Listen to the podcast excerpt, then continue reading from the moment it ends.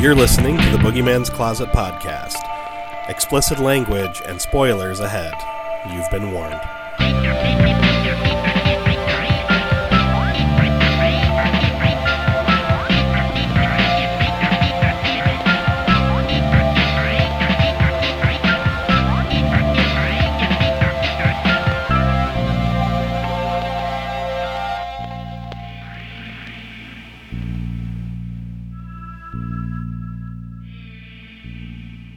We are back for yet another episode of the Boogeyman's Closet. As always, I am Mike Alvarez, and unfortunately, both Maurice and Susie cannot be here today. But we have some very special guests joining us. I am Dawn Durazio. And I am pissed off. What the fuck? No, uh, Susie and Maurice can't show up for my birthday? What the fuck? oh, see if I show up for theirs next time. Not like I've shown up before, but that's fucking bullshit. See, it's it's This it's is Josh Hibbard, by the way. it's such a it's a, such a celebratory Dawn Durazio event that there are two. There's two Dawn Durazios. Oh, this is going to be a fun one. I told you it was going to be a long one. well, uh, you made the mistake of having the two of us on together. This, this is true. See, you have Dawn Durazio and Bizarro Razio. which one's which? You may never know. like the Tootsie Pop commercial. oh Lord! So yes, so we are here to discuss Dawn's birthday pick. Which uh, you want to tell the folks what you picked, Dawn? Oh, well, as you know, Mike, this was a hard pick this year. This was Yeah. a hard pick. I literally, a few, well, let's just say I picked Flatliners. All right. Yes. The 1990 epic classic Joel Schumacher Flatliners. Um, but let's get into it first before, we, like, because I came to you, I think like a year ago, and I even asked, like, is Flatliners considered a horror movie? Would you cover that? And you were like, it plays. And I was like, Yep. okay, all right. So it's it's always been on the list.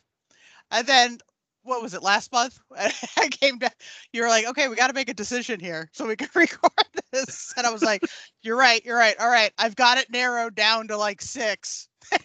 yep. and, I fi- and finally, when we I, it was Beetlejuice, I was like, okay, guys, here's what I've narrowed it down. I had it between Flatliners and Willy's Wonderland because they're the only two that were streaming at the time. Yep. Out of everything we ever, uh, literally, Piranha 3D was on that list. The Burbs was on that list.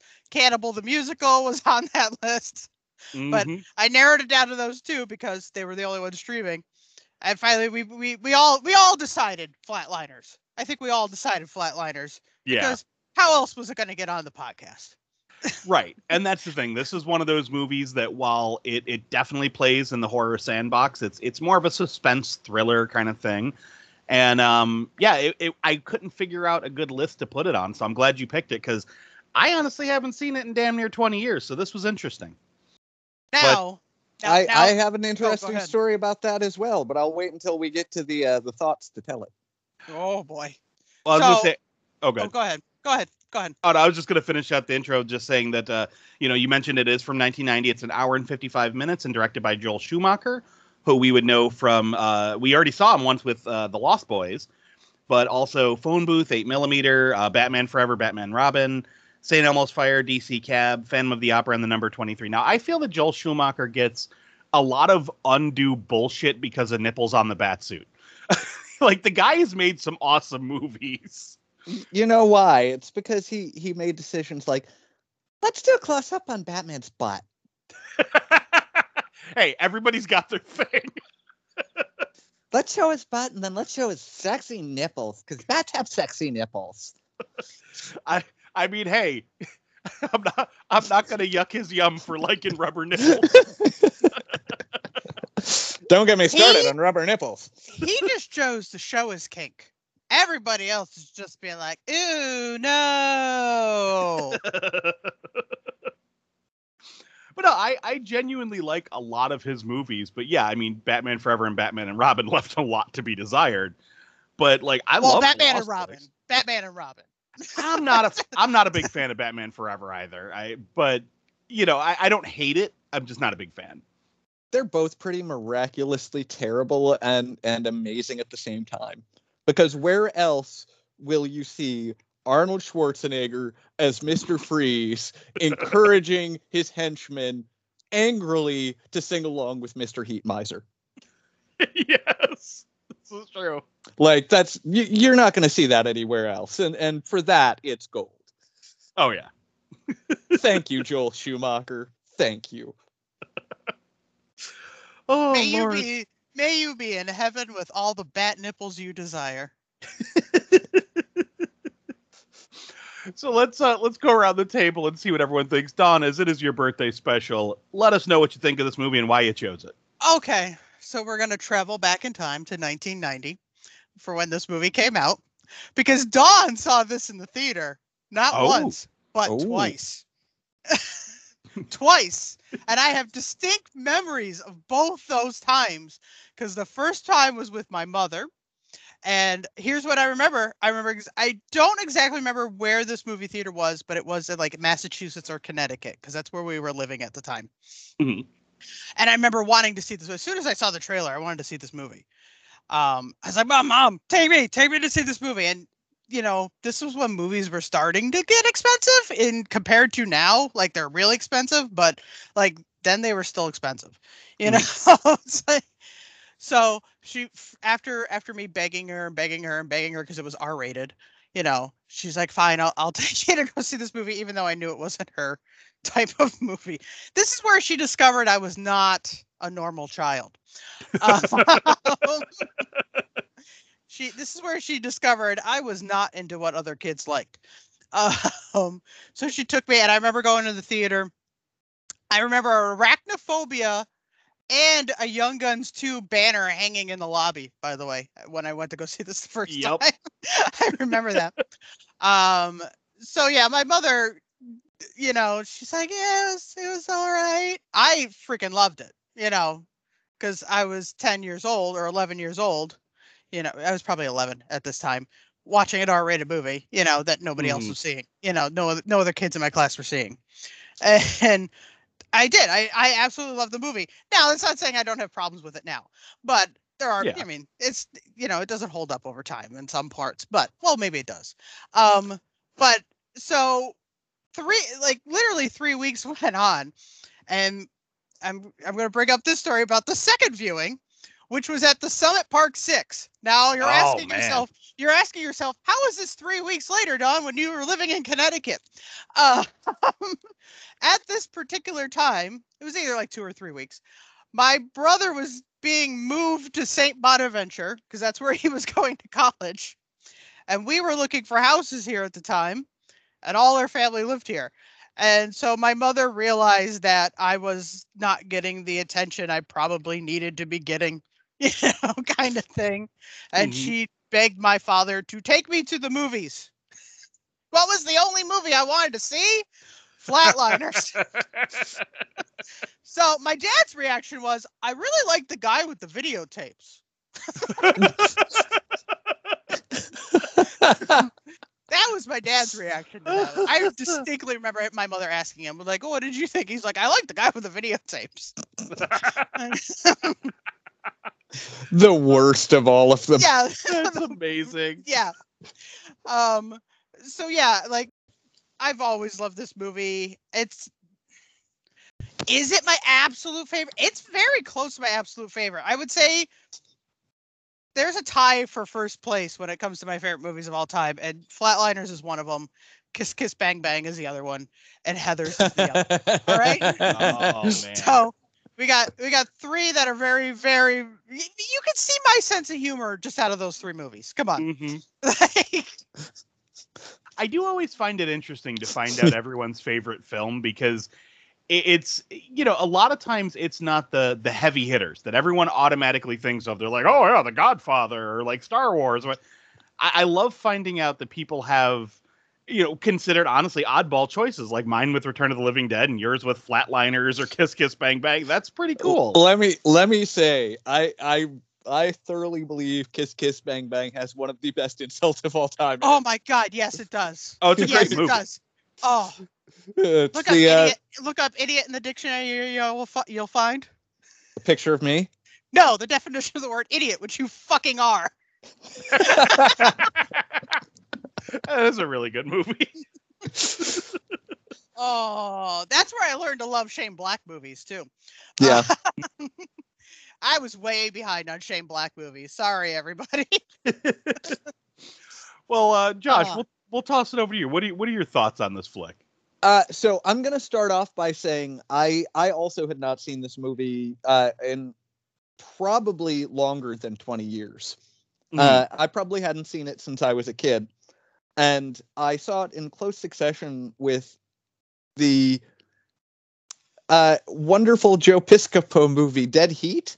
Ooh. which uh fun fact kiefer sutherland was also in a movie called dead heat that came out many years later uh and at some point in my life i confused which movie was which so when i put this movie on i was like oh oh oh wait a second this is not the movie i was thinking of well because even still what was even more confusing was i was remembering dead heat but with Kiefer Sutherland in place of Joe Piscopo.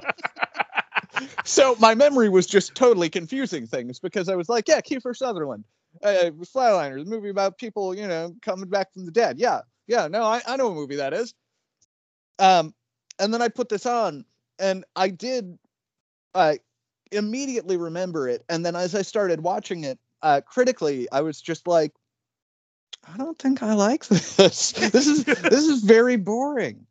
This is for a uh, for what is called a, a horror suspense thriller, uh, and which is what it is described as online. Mhm. Uh, it's uh, there's not a lot of any in it. Uh, it's it's just sort of. Uh, I'm I'm gonna do the I'm gonna give the uh 30 second Peter Griffin review. Peter Griffin reviews. Flatliners.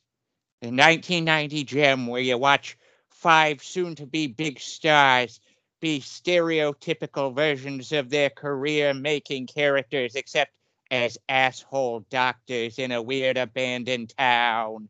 They're all assholes because why? They're haunted by their past because they failed to commit suicide. Oh, what a boring ass movie. But you know, at least you got to watch them all be complete dicks. well, I can see who the Maurice of this of this Like recording is I, going to I, be. I won't I won't lie. I I did appreciate it. Uh, I, I I cannot genuinely say it's a bad movie.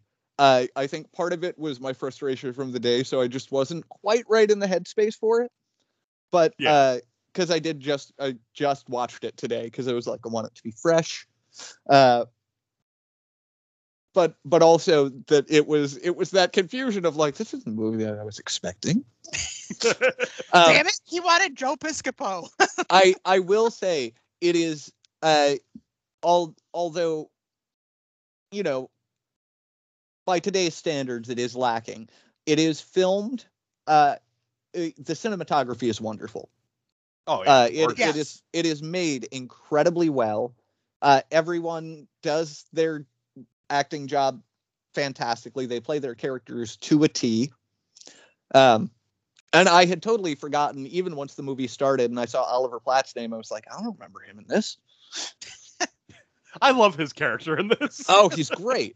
Um, so like like and like I said, I can't I can't genuinely say that I didn't enjoy it. It's just that looking at it critically, it is not a good movie. See, it's and, and that's funny because I actually had the complete opposite reaction. I remember seeing this movie. God, I had to be maybe like 12, 13. I know we we rented it, um, and I didn't really care for it first time I saw it. Then I saw it again after I first moved out of my parents' house. So I was like, you know, in my early twenties, and I remember enjoying it for what it was. But I again, it wasn't like, eh, okay, it's not something I'm gonna really rush out and watch again watching it this time, I really enjoyed myself with it. Like I thought this was a really cool story, and I love all the the the performances. Like even even freaking uh, what's his nuts uh, Hurley uh, Baldwin William Baldwin. Like he plays a great asshole. like I was really impressed with everybody in this film, and um, But don't all the ball twits. This is true. That is well, true. yeah, yeah. They is all it play- it really It's just- acting? it's just different forms, I think, for me. one. Yes. Like Steven's the religious asshole, and then This is true because William Baldwin has played a perverted asshole a couple of times. Yeah, right, William's and he's per- pretty good at it. yeah. So which makes you wonder, like, what's his real life like? Uh, actually, I Uh. think he's very religious as well. So I don't. So he may actually be a very perverted asshole. Right, he may actually be. I, By the way, I, I- want to add real quick. I want to add real quick. This is probably one of three Julia Roberts movies I like. I hate Julia Roberts. Yeah, I'm not a fan. All right. I, I'm genuinely not a fan. It's funny because I because have to agree. I text I texted one of my friends uh, while I was while I was watching this because she asked me what we were covering, you know, upcoming on the Boogeyman's Closet. And I was like, oh well, you know, one of our friends has a birthday coming up, so we're we're doing a birthday special. And I said, I gotta say, I normally don't like Julia Roberts, but I'm really liking her in this. See, every time every time I see her, I just picture that stupid obnoxious. See, I always picture the uh, Family Guy uh, joke. I forget what what award she was getting, but she was like, "Me, me." like, so I always hear that in my head. But um, uh, yeah, By the more- way, and so let, let hold on, hold on. We gotta do a thing for Maurice real quick. Um, the soundtrack, uh, it's okay. Uh, you know, m- I, more than anything, I will I will say two th- two things to to give my summation of this movie a, a, a, positive note.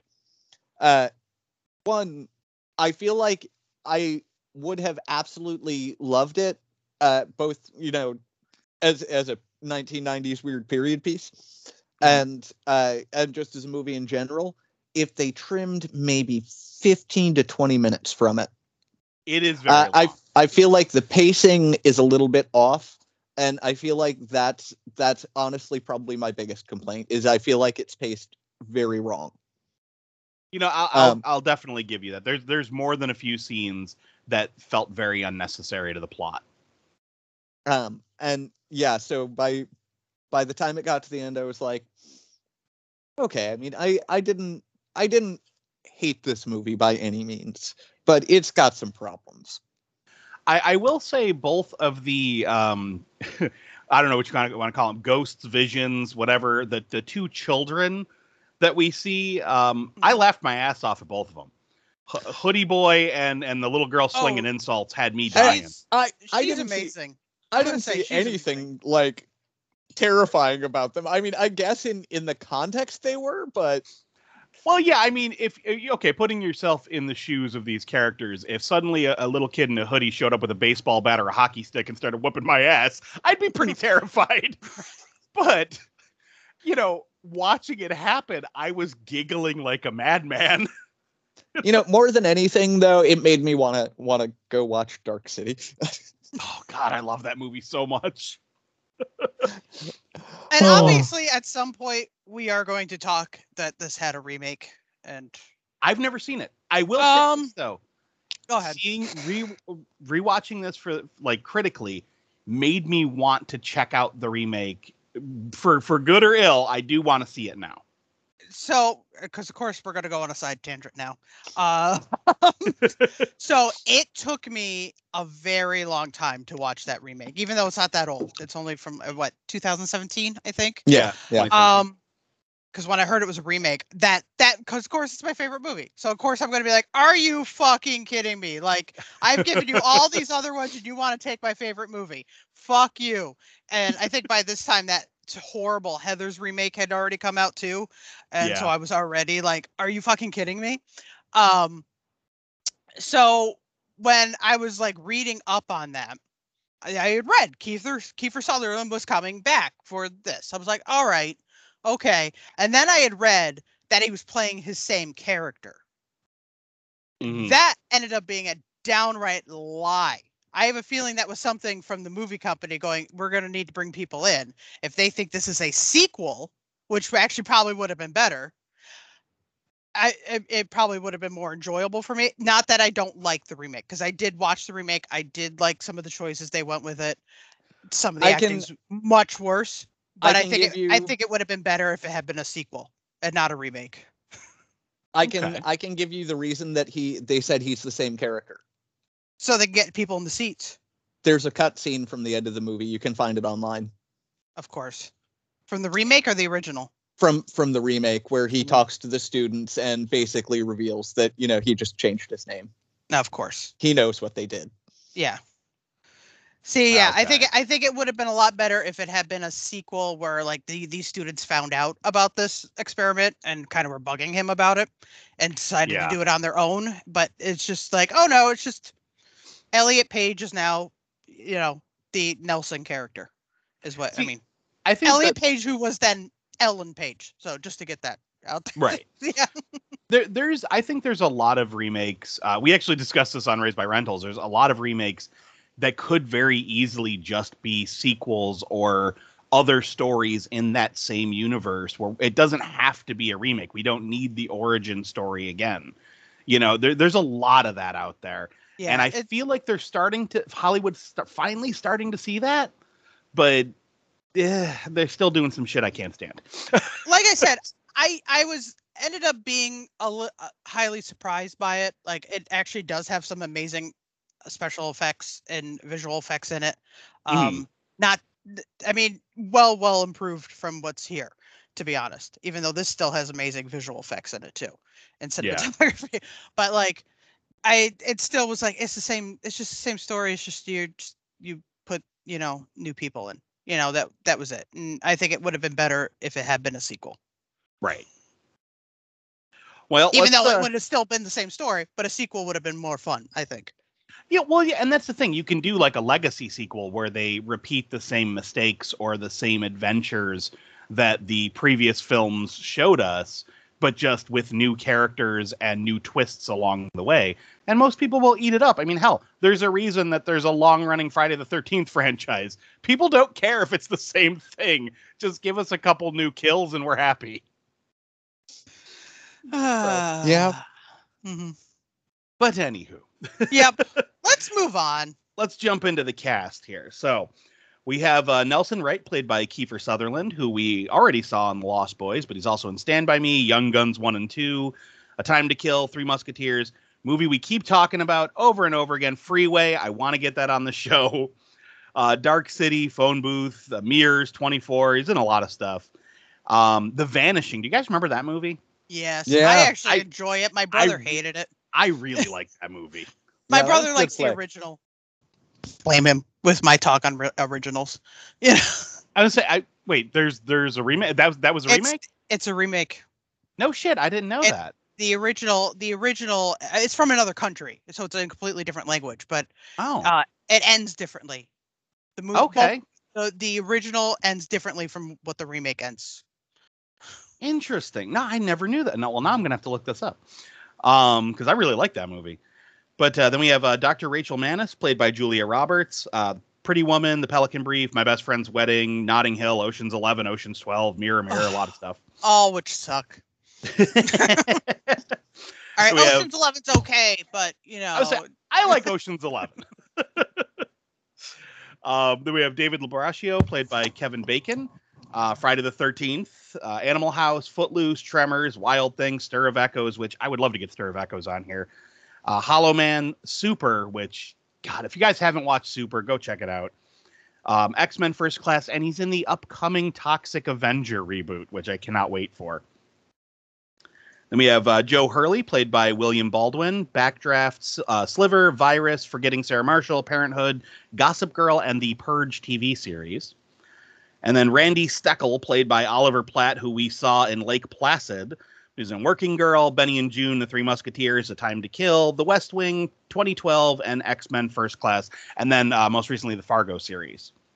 Listen, all I'm saying is I don't think I ever realized that uh like if if he can do a decent accent, he and Toby Jones could play relatives. Mhm. Like I could say them see them playing Mhm. brothers. Okay. yeah, yeah. Interesting. Kind of And that's like the accent right there. like uh, ang- angry estranged brothers fighting over, you know, the which one actually invented the toaster. yeah, could see it. I, this is the movie that I've just made up. and I'm backing it up with this gun lent from me, lent to me from the National Rifle Association. Oh man. So for anyone that's listening to this and going, "What the fuck are they talking about? Like, what is this movie about?" What have we been talking about for the last half hour already? exactly. Uh, it's basically uh, five medical students experiment with near near death ex- uh, experiences until they start to have uh, their past tragedies come back to haunt them. So they kill themselves and then they bring themselves back just to see what's beyond the veil. And they're all real dicks about it. Yeah, they are. Some more than others. Yeah, Nelson especially. Jesus. But uh, we open with a shot of Nelson Wright standing by the water at sunset, saying, "Today's a good day to die." Well, first of all, let's let's talk about the creepy statues for the opening credits. Yeah, yeah. There, there's just a lot of pan bys of, of creepy statues. There's some nifty, creepy statues, and I think more movies need to be more gothicy and spooky like this. I Add a feel- layer of spooky. See, This I feel def- like oh, go ahead. I, I, I was just gonna say I feel like like pretty much the entire opening is unnecessary. See, now I, I actually disagree because this next scene, uh, we meet David Labraccio working in a very chaotic hospital. Um, and I do like the what that the one doctor was like, "It's all these damn crackheads." I was like, Jesus. Okay, I'm sorry. I was problems with this scene. I was just thinking about Kiefer walking through like the the church area. Oh, okay. But yeah, because th- this opening, th- this this chaos in the hospital is really intriguing. Because like, you have you have a patient seizing on a table, then some nurses come running in with another patient. Uh, she's hemorrhaging, and they they think it's from a basically a street abortion. And uh, the OR is completely filled, and they're like, it's going to be at least ten minutes until they can get her in. David tells him that that's going to be too late. She's going to bleed out. So he tries to perform the operation himself, and he's a med student. So Yeah, So here's my issues. First of all, you got this crackhead going crazy on this gurney, and the doctor tells you, go find some help. And What Yeah. do you immediately do? You run and find another patient. Go, oh my god, we gotta help her. well, he probably Not was getting like, the help for the other one that's on top of all this. Well, because keep in mind they did say all these crackheads, so this is this is clearly not a, a first time occurrence. He's probably like, "Fuck that guy, I'm done with him." But first of all, that they they get mad that he saved this woman's life. No one would be angry that he saved her that she, he saved her life. They Mm, would be I, like, "Hey, you probably should have got somebody, but No, thank I- you." I, I, I disagree. I have all these years working in a hospital. There, trust me, there are those assholes that are just they are so behind all the red tape that even if you break the rules and do something that ends up having like a very good outcome, like saving somebody, like persons or property, they'll still go after you. Like, because I've had that situation a few times where I've had to have the union fight for me because Wow. I because I made a judgment call because we didn't have the time to follow per- certain procedures, and I, I won't go into it all here, but there are those supervisors who are just complete dicks.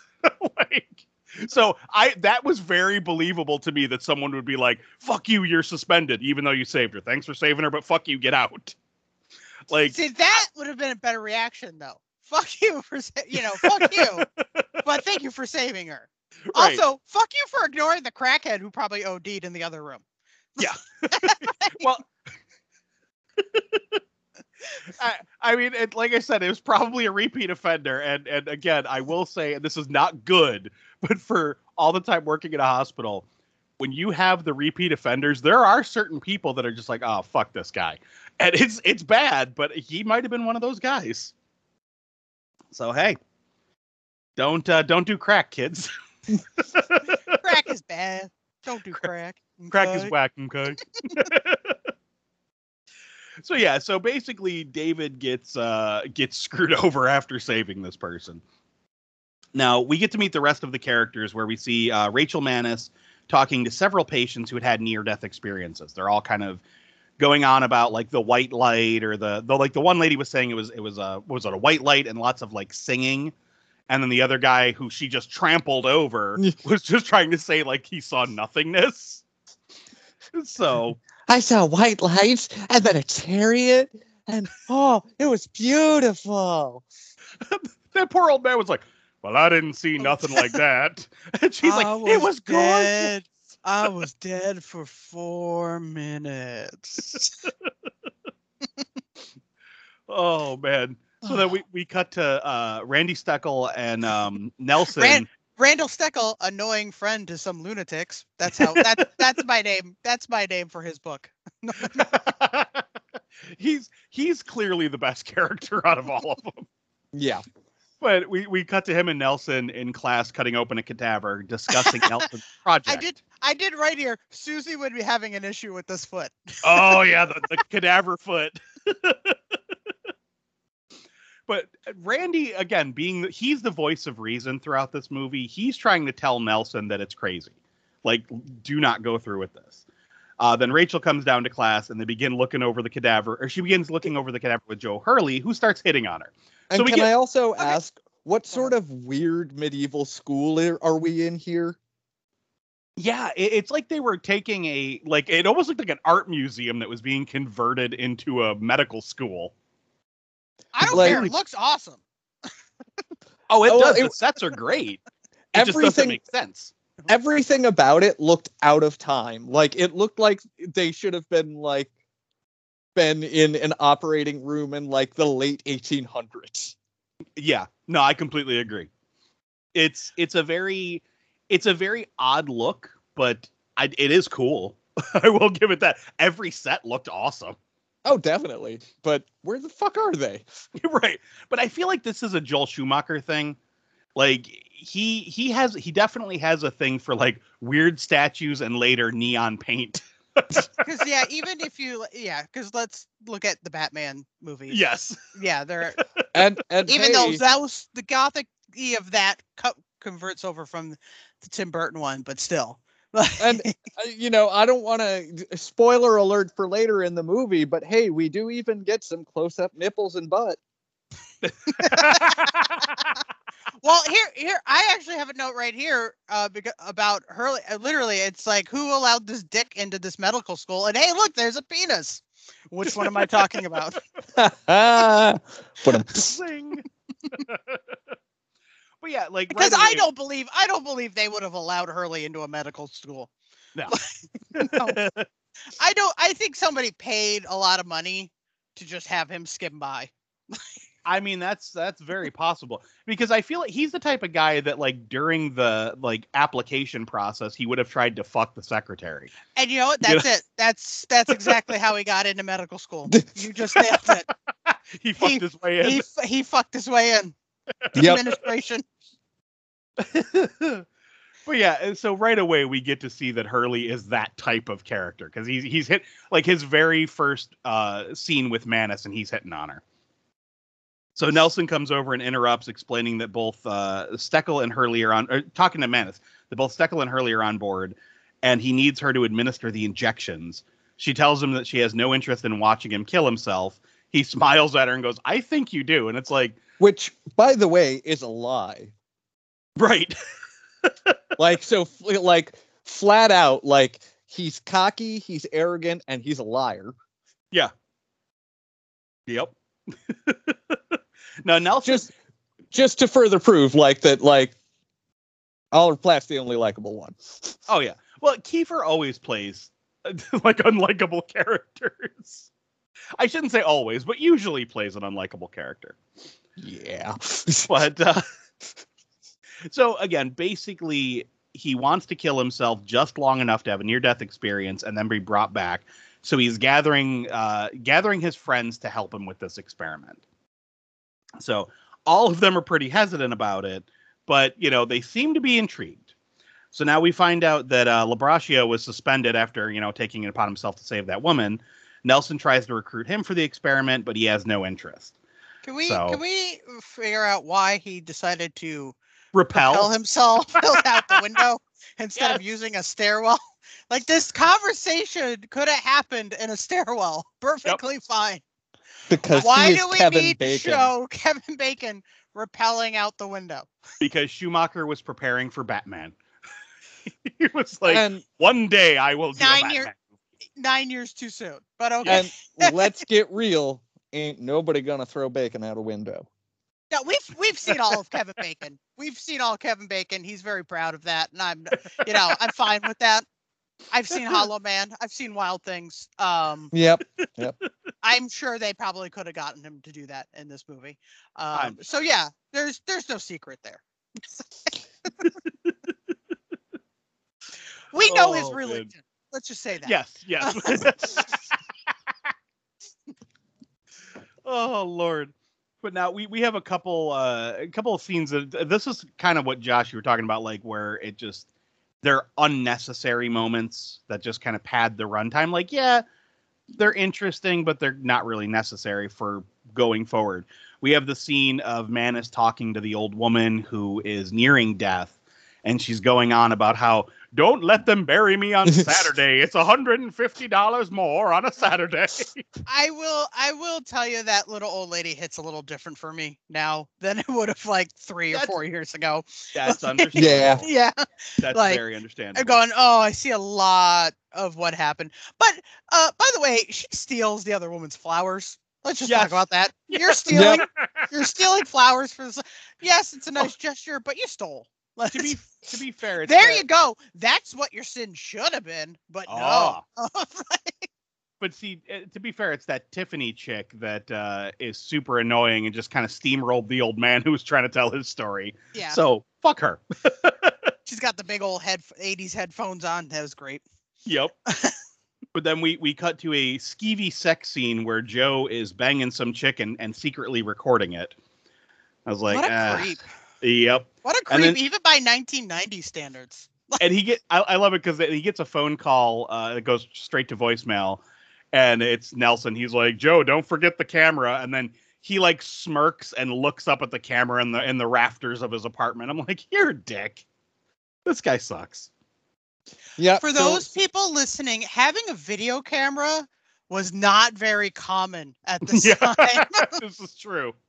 And they we the people at this time did not really have cell phones, and if they did, they did not have cameras. They were big bricks. The Yeah. cameras were separate and were even bigger bricks. Yep. so now we, we cut to the group gathering for the experiment. Uh, Hurley and Steckle have a conversation where we find out that Hurley is engaged, but still sleeping around, as we saw. And I love it because Steckle refers to him as a pussy marauder. That that had me cracking up. I'm like, that's wow, quite the name. But I So mean, he's Nelson- not wrong. I mean, right. Just- but the Pussy Marauder. That's oh, that's a great that's a great title. But um, It's also the name of his band. that's a good band name. Yeah. Um, so Nelson runs through the uh, the explanation on how they'll kill him. Uh, give him 30 seconds after brain death, and then bring him back with adrenaline and the defibrillator. So his whole reason for doing this is to discover if there's anything beyond death, citing that philosophy failed us, religion failed us, and now it's up to science. So the group thinks he's nuts, but they're clearly intrigued and agreeing to go along with it.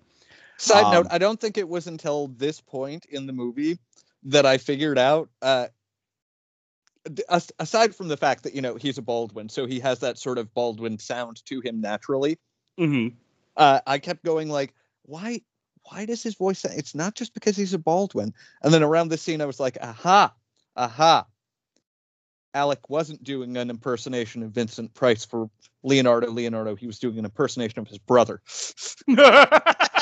Because throughout this whole movie, all I could hear was Leonardo, Leonardo whenever he talked.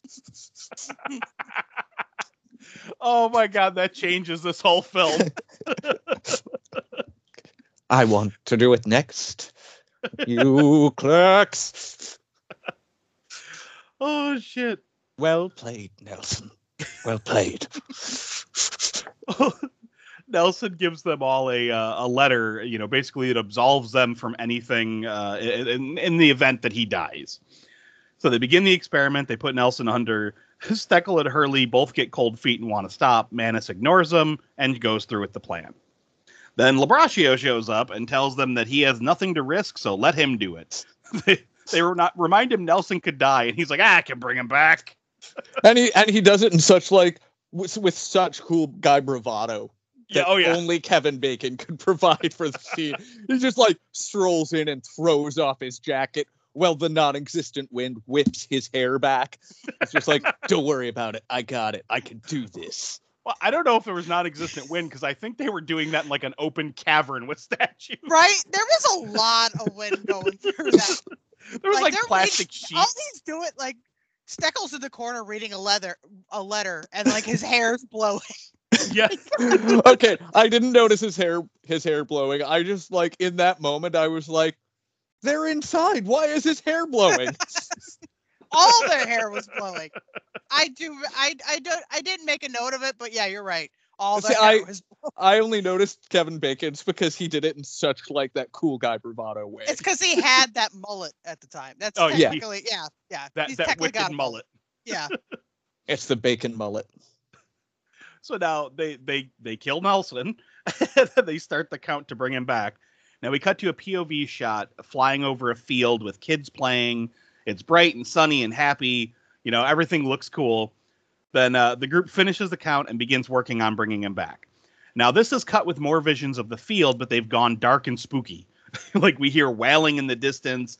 We see like a stone corridor with a young boy in a hoodie. Lots of blue light, just very dark and spooky. They succeed, bring Nelson back.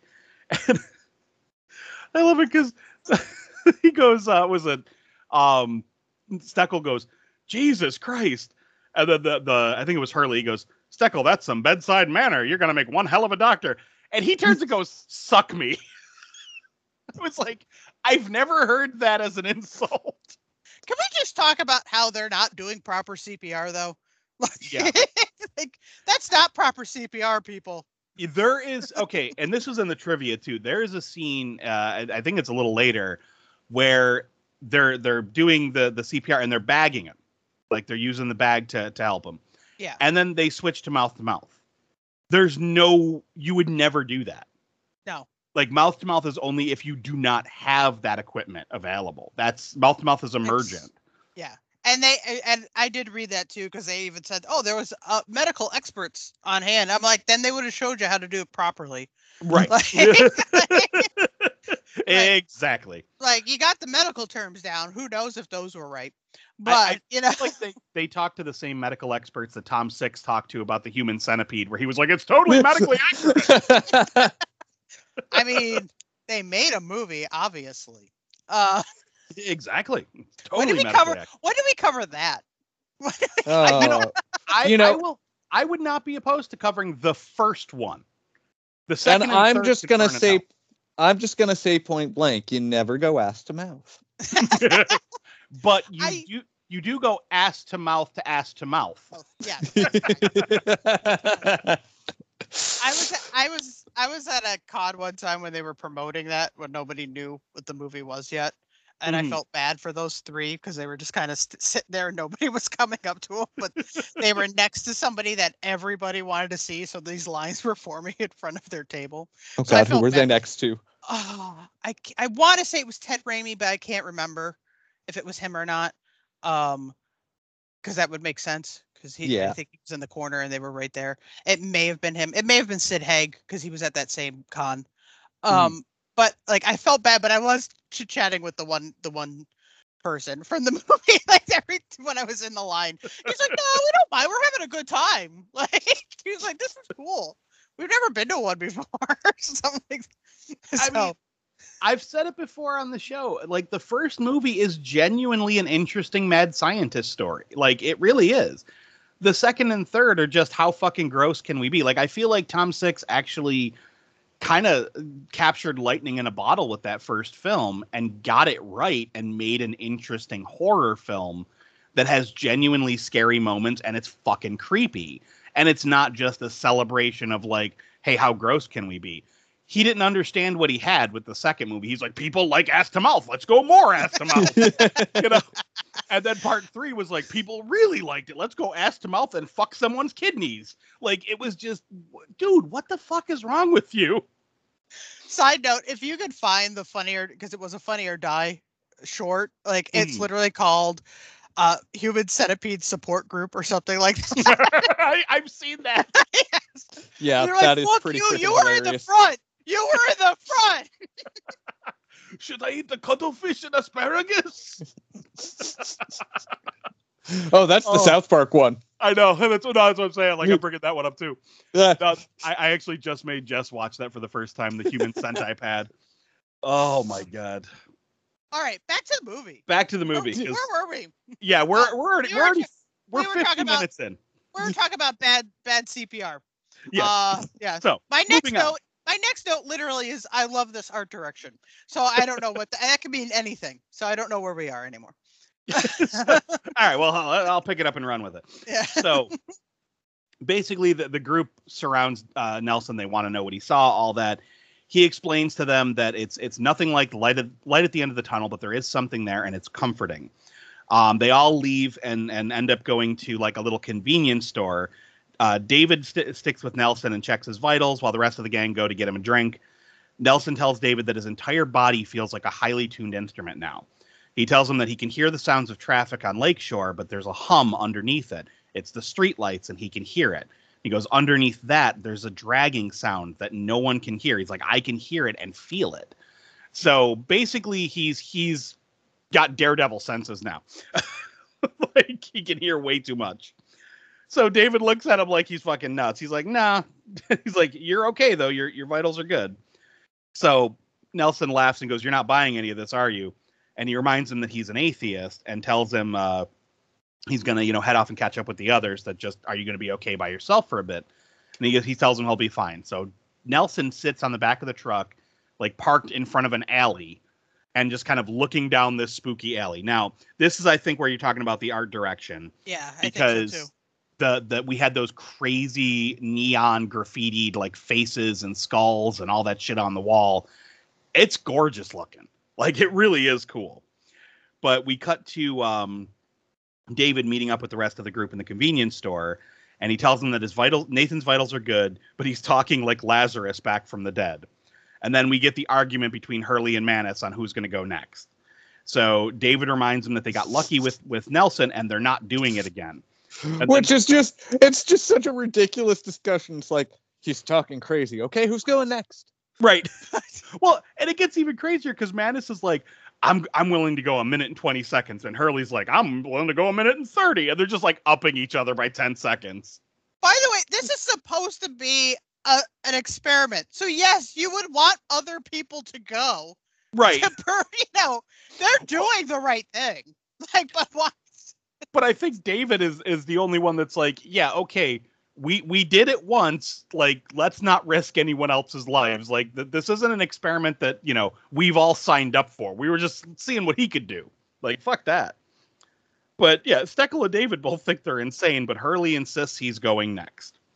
So now this is where we, we cut back to Nathan looking terrified, sitting on the back of the uh, the truck, and we're zooming across all the graffiti, and we hear like it sounds like a like a collar rattling and then we see a dog like limping and dragging its legs toward him. And so Nathan looks terrified and says, "Champ," and Nelson. then the dog You keep saying or Nathan. Nathan, yeah, sorry, Nelson.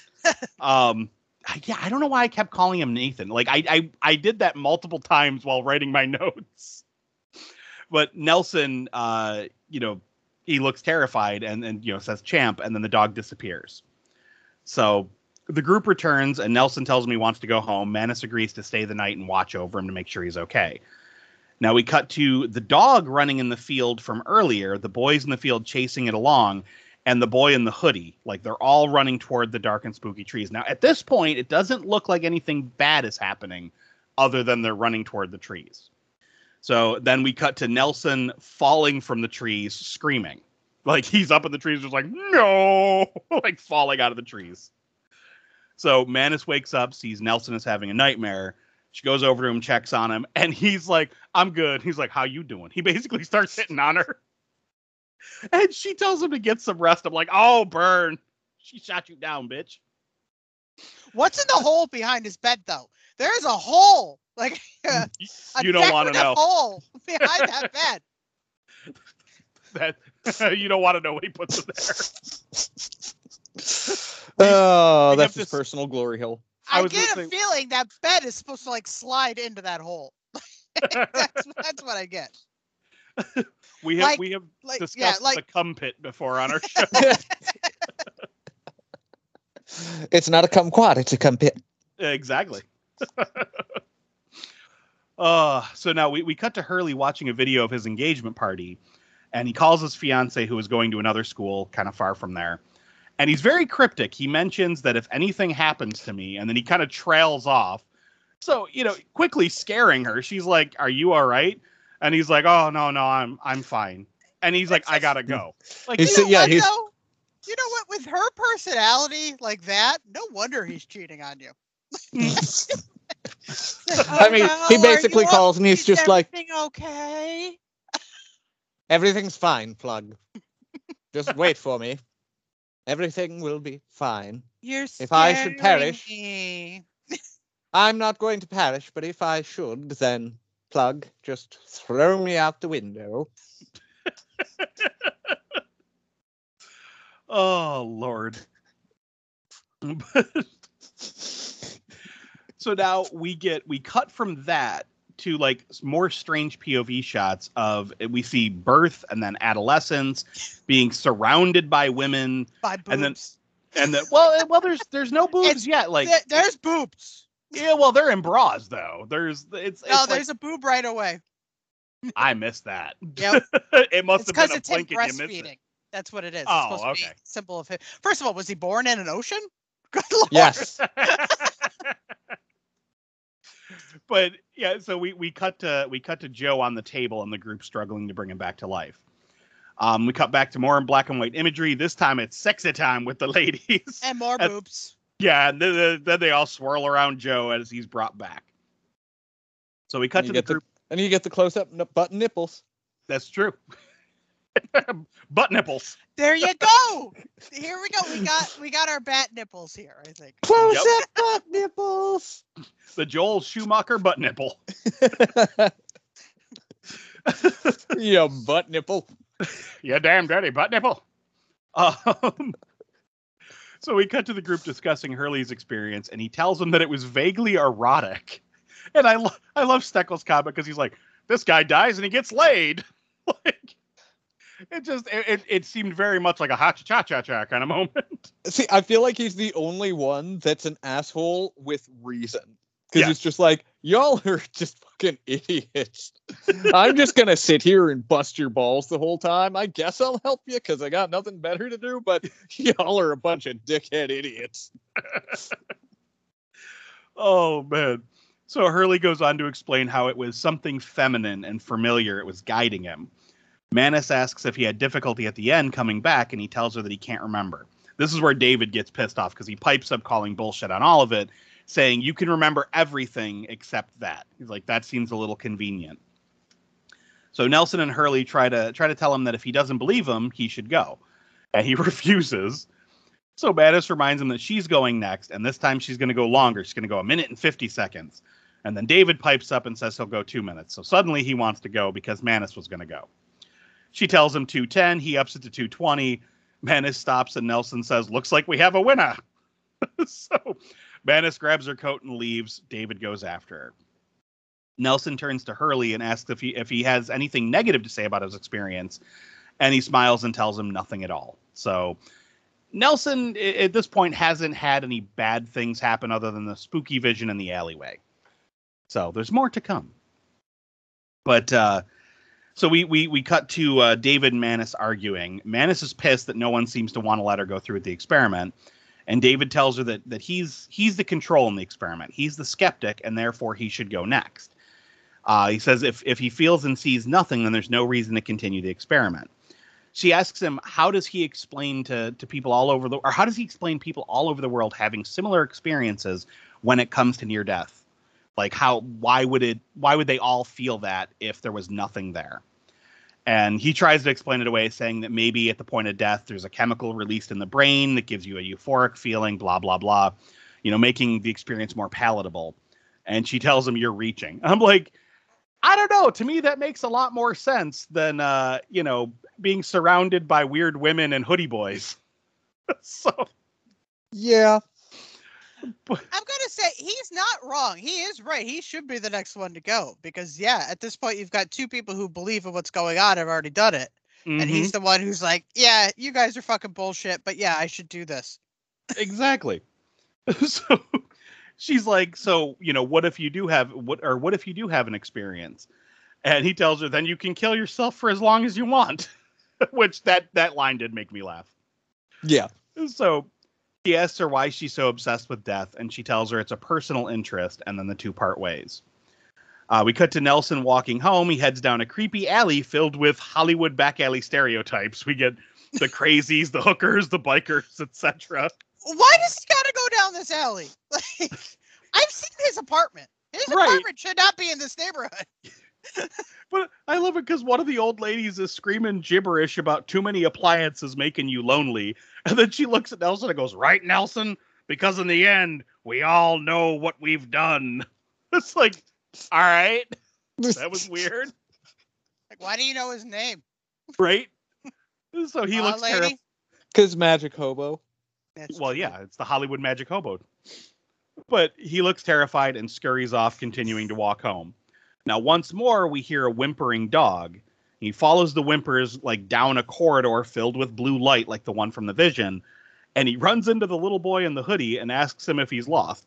The kid kicks him in the balls and proceeds to kick the ever loving shit out of him. You fucking recognize the dog 30 years later, or I should say 30, 20 years later, but you don't recognize the kid? Exactly. that seems a little sus. it doesn't make sense. But we cut to the next day. It's Halloween morning. We see uh, Hurley meet up with uh, that the girl that we saw. I'm sorry, I called her Tiffany earlier, but it's Terry, uh, the the annoying one from the, the hospital that had all the Tiffany. flowers. Tiffany fits better, though. Yeah. She But- seems like a Tiffany. Yeah. So he meets up with with, with her, and uh, he he wants to talk to her about having a near death experience. He said, "Well, you know, he wants to hit on her, but he's like, oh, I had a near death experience too. I want to talk about it.' But but she's like, I don't want to talk. penis. I don't want to talk about it. I'm like, you were just sitting in a hospital room, explaining, talking over everybody about your your experience. All of a sudden, you're like, no, I don't want to talk about it. Like, what the fuck? Exactly.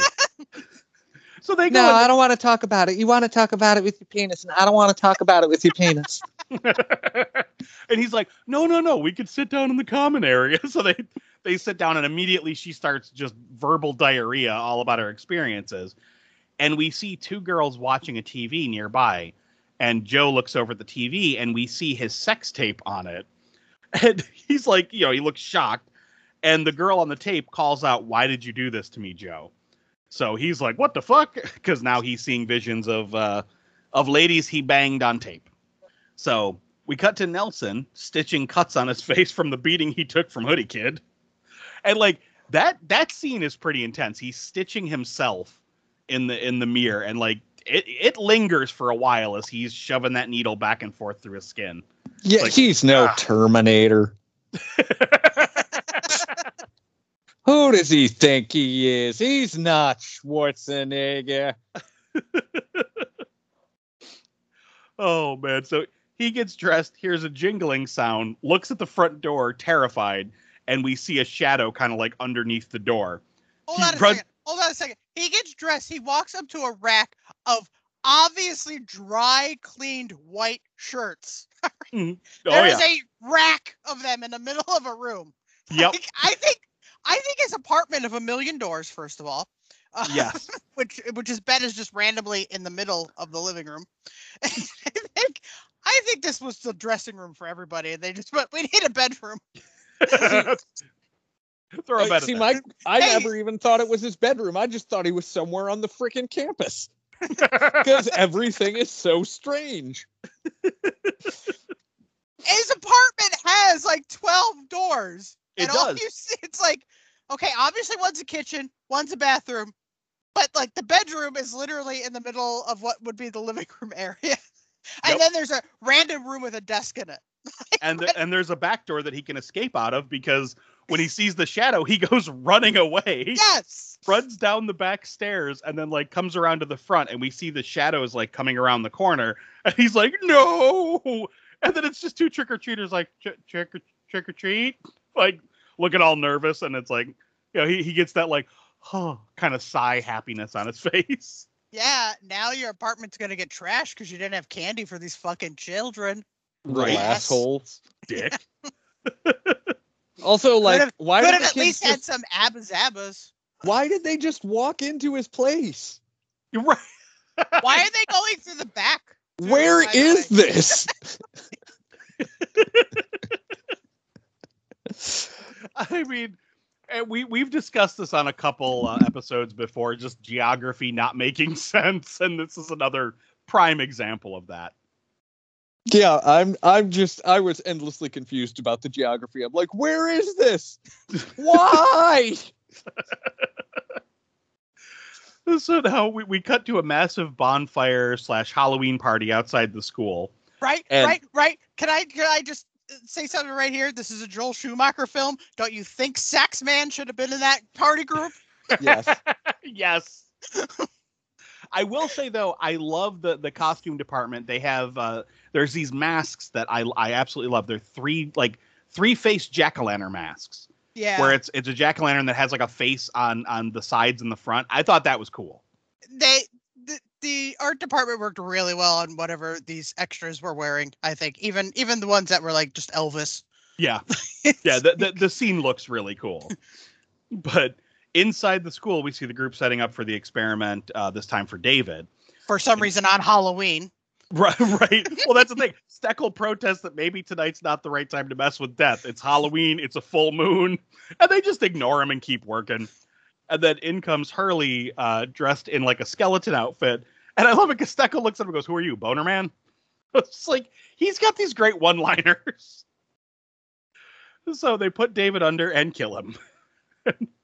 we zoom in. Uh, we see David sees like a bright red light followed like through a, a rewind, like back through his life into the womb, and then a POV shot of him flying over snow-capped mountains.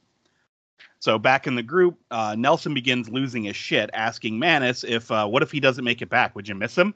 Like he, Nelson becomes a real dick here, and he's suggesting that they leave David dead for another five seconds, maybe yeah, ten. this weird this weird like crush thing did not I, I will admit did not need to be in there because Yeah. they don't really explore it. Like No. not at all. Like, yeah, it's it's clear that he has he has a crush on Mannus, but he's like really skeevy and dickish about it. Or is this just Kiefer Sutherland in real life because they actually were dating at this time? Oh, I didn't know that. Yeah. Nor did I. Yeah, they were actually supposed to get married, those two. So She called it off and left him for Lyle Lovett. We'll just say that. Oh god. But uh, yeah, so while he's while he's under, uh, Hurley sees another sex tape vision on the monitor of one of the women saying, "I trusted you, Joe," and he quickly stands in front of the monitor, blocking it from everyone else's view. Like they, they kind of need to see that, Joe. Get the fuck out of the way. they need to see his sex tape? That's weird. You guys are creepy. They I- I need to see it. they need to know. so both Joe and Nelson are kind of unraveling a bit. Um, then Dave is seeing uh, visions of a subway, children playing in a schoolyard, and then back in the lab, we see that they're they're struggling to bring him back. Uh, Nelson is still being a dick. Hurley sees another vision of one of his conquests, this time in the camera. And he's like, he looks at the camera and he's like, nope. It just pulls the camera down. Now, at this point, Dave is gone for over three minutes. So they finally bring him back at uh, three minutes and 50 seconds to be exact. Dave tries to argue that maybe he wasn't fully dead, that what he saw was just stuff stored in his brain. They explain that he was fully brain dead and any activity would have showed on the EEG. So Nelson uh, Nelson asks him what he experienced, and he tells him what it, that it was like being paranoid without the fear, but it felt like he was being watched. And then Steckle pipes up asking who could be watching you, and then Nel- Nelson says the dead very cryptically. So we now get this argument throughout the group where Nelson wants to go again. Mannus telling him that it's her turn. She's been bumped twice. Nelson retorts by telling her that the bidding starts at four minutes, that Labraccio went for three minutes and 50 seconds, so anything less would be redundant. Steckle tries to tell Nelson that that's a mistake, that they almost lost David. So Mannus pipes up four minutes 25. Then Nelson counters with five minutes. Mannus and the group basically tell Nelson that uh, she's going next or they're out. He throws a temper tantrum about how this is mutiny and it was all his idea and you people are riding my coattails. So he storms out of the room. Now we cut to Hurley and Steckle walking home. Steckle is going off about how crazy it is to go over four minutes. Joe looks at looks at some TVs in a like a shop front and just sees woman after woman in each of the visions and they're like, "You loved me. Why, Joe?" Like so he's freaking out. Now we cut to to Nelson arriving home. He sees muddy sneaker prints on his bed, turns around, and Hoodie Kid is there with a hockey stick and begins beating the shit out of him. Which again, like it, as soon as it happened, I just sort of like snort laughed. I was like, yeah, This I- guy's getting his ass kicked by an eight-year-old. Let's Right. not just. and th- and then he the hoodie kid sits on him and does the goober drip like he drips a goober out and it goes in his fucking mouth i was like oh dude close your mouth stop screaming like, it's so gross ah, spit in my mouth again. Ah,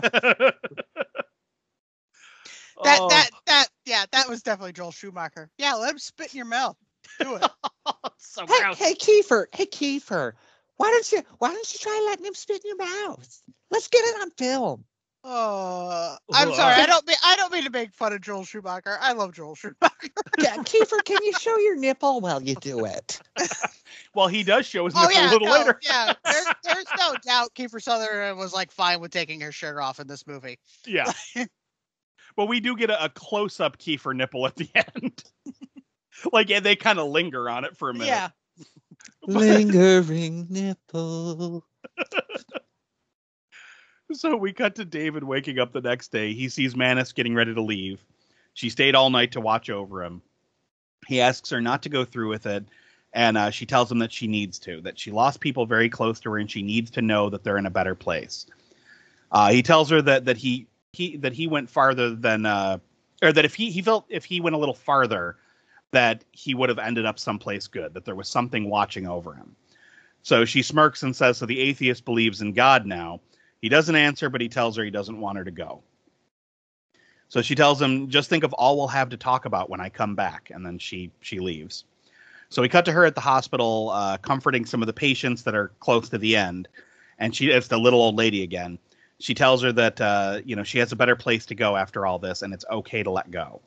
And then we see Mannus in her What? apartment. Doctor actually says that to a patient. Yeah, you you you you you let the doctor lie to the patient. You let the family go and do that. Yeah.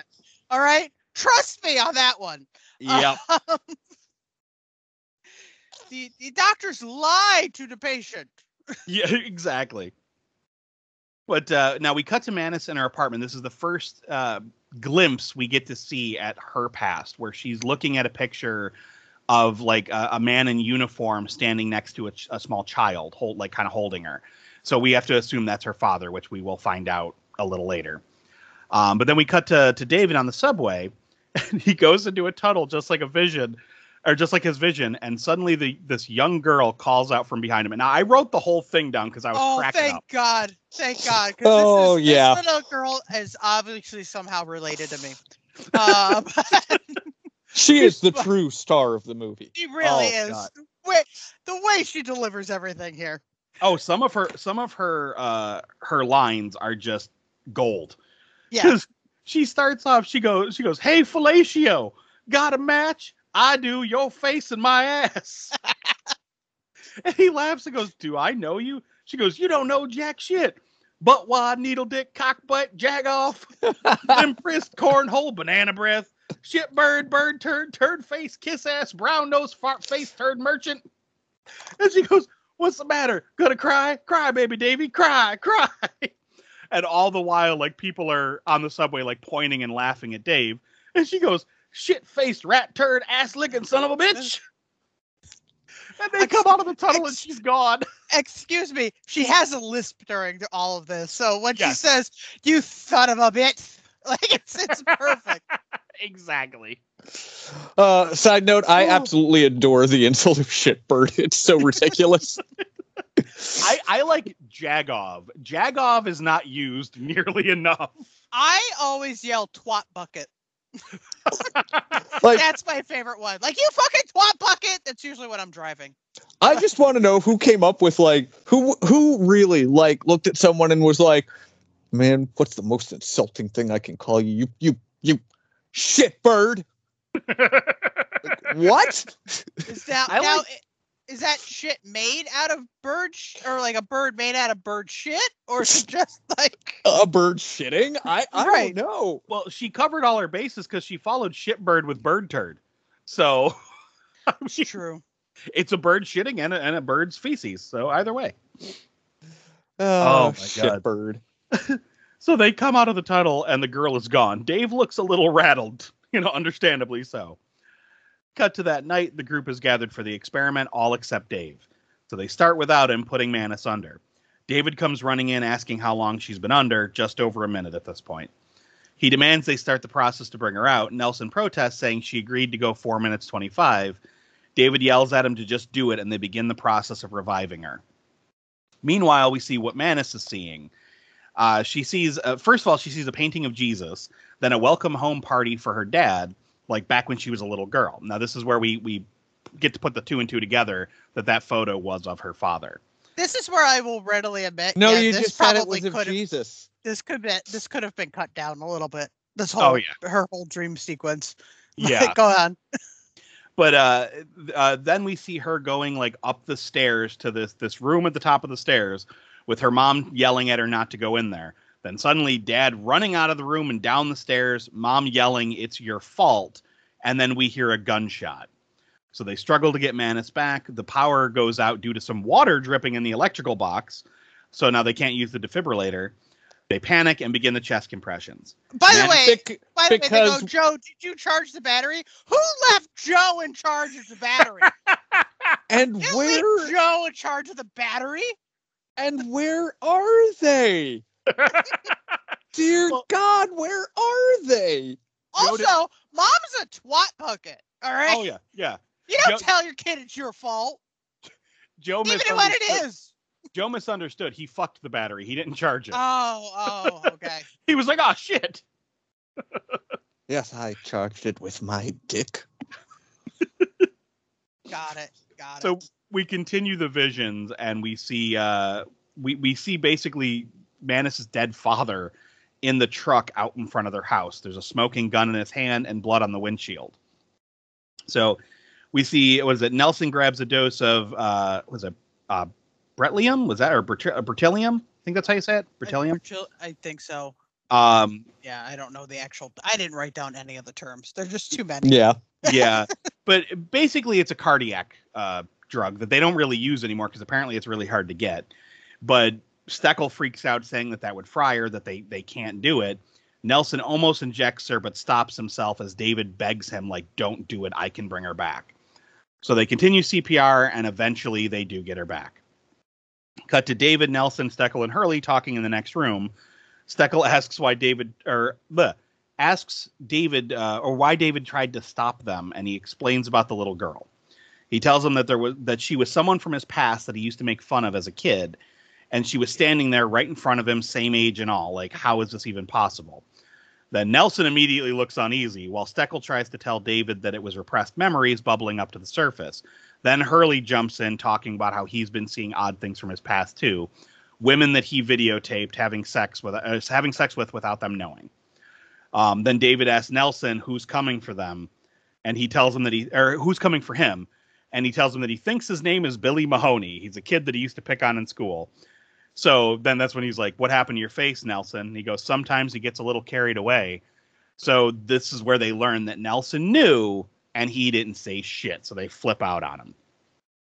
By And the course- way, like, is it just these four people this happens to? Like, millions of people die and come back to life. Yeah, but see, I think I think with these ones because they were they were doing it on purpose. It was almost like it wasn't their time. You know, like the other people naturally something happened to them and it wasn't their time to stay, so they were brought back. These people are pushing themselves in and then pulling themselves out. So I think the whole like the idea is the spiritual ramifications of you're fucking with the realm of the dead. Oh, there's somebody out there with a death kink who does this. I'm oh, almost guaranteed. Guaranteed. Guaranteed. yeah. Like, oh yeah, I'm gonna die and bring myself back to life somehow. I mean, there's there's people out there with I forget what it's called, but there's that fetish where you want to chop parts of your body off. Um, oh, yeah, that sounds sexy. yeah, I can't remember the name of it, but it's a it's a freaky fucking thing. Like people actually do this. Man, I can't wait to chop my arm off and jerk off with that hand. Yeah, I mean, there's, there was that there was that dude who his fetish was to cut off his penis and have someone cook and eat it, and he Mm. did. Yeah. it happened. so uh, and then there's people, you know, they like Rod Stewart. I don't get it. right. I mean, rule, rule thirty four. and then there are the other people that like Jimmy Stewart, and I don't get that. Uh, did, did you uh, did, did you did you want an orgasm? Uh, I'll give you that if you give me a side of fried eggs. Oh lordy, lordy. So when they're they're all flipping out on Nelson for for not telling him this, Steckle flips out saying hallucinations can't physically touch you. Like he's like he's less worried about the fact that Nelson lied, and he's like, you all are t- talking about like some kind of hallucination hallucination kicking the shit out of you. How is that even possible? So David asks when he knew, and Nelson tells him he had his suspicions after Hurley went. So yeah, they find out he's been lying the whole time. Uh, Nelson goes on to say that Mannus was dead for five minutes and that she may know the secrets to life and death. If he had told any of them that, none of them would have went. And David says at least we would have had a choice and storms off. So David goes to check on Mannus in the women's room. She tells him she's fine and goes over to the sink where she hears someone behind her and uh, she. Oh, I'm I'm gonna say something. This light bulb that's above her head though looks like it's painted there, right? Oh, yeah. Yeah. It's like there's something odd about that light bulb. But go on. she yells out once again. She said, I'm fine, assuming it's David. And she looks behind her in the mirror and sees her dead father watching her. Now we cut to Nelson putting a massive lock on his apartment door. And I'm like, how the fuck that gonna keep out a ghost? Like, come on. Well, he's shutting his million doors too. Yeah. So it's just like obviously, you know, ghosts can't go through shut doors. no, of No. course not. Not if they're locked. And then I love it because he sits in the middle of the floor staring at the door, going, daring Billy Mahoney to give it his best shot. it's like, With all a right, buddy. screwdriver in his hand. yeah. Uh, we cut to, to David watching over Mannus, and he explained to her about the ghosts and tells tells her that if she sees anything, she needs to talk to him about it. He suspects she's already experienced something, but she's staying quiet. He tells Steckle and Hurley that he uh, that, blah, blah. he tells Steckle and Hurley what he suspects and that she's not talking, and tells them, you know, I'm going to stay here all night. You guys head home.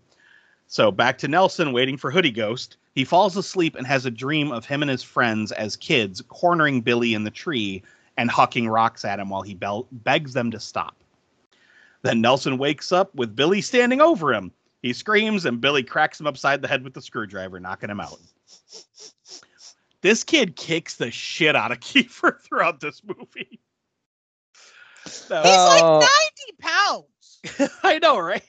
I want. No, I'm I talking want, about Kiefer Sutherland. He's like 90 pounds. I want a hypercut of that kid kicking the shit out of him to the Benny Hill theme. Get on it, listeners. Oh my god. So we cut to Mannus getting dressed the next morning, and uh, we get a jump scare of her dead dad watching her in the mirror. Mannus looks around terrified and hurries to get out of the apartment. David asks her where she's going, and she says, I'm late. And uh, she goes, I have to talk to her. I have to warn her. And she takes off. She shows up at the hospital looking to speak with the elderly patient who was ready to pass. And she finds out that she's too late, that the woman already died. She begins crying, and another nurse tells her, You have to get used to losing them. And Mannus says, I wanted to warn her. The voices were wrong. There's nothing beautiful out there. I'm like, what a dick move. Like, let's let's examine this for a moment. This woman is on death's door, and you're like, it's okay, it's okay to let go. Like, be at peace. And then you're gonna come back and be like, look, I know you're ready to die, but there ain't fucking nothing out there. You're gonna die, bitch. Like, why would you do that to somebody? Because she's a twat. It's so horrible. Like just yeah, here you're gonna pass filled with anxiety. I was like, wow, that's such a dick move on her part. So we cut to kids playing on a playground where we see a group of bullies surrounding a girl, the, the little girl from the subway. one of which is very clearly a young David who still has the mullet. they mock her and push her around, forcing her to cry. We pan out and see adult David staring at an abandoned, overgrown playground. We cut to Hurley walking to his apartment, and I love this scene. As he's walking to his apartment, random women start hitting on him using pickup lines that sound like something Joe would have said, but it's just, just like all like how you doing, baby? You know, just like the constant hitting on. I was And- it up. We don't And have so- to talk. We could just lay there in our underwear. yeah and so like all of them were so like weirdly delivered and had vague hints of accents like that one specifically was like we don't have to do anything we can just lay in our underwear and not touch Oh my god!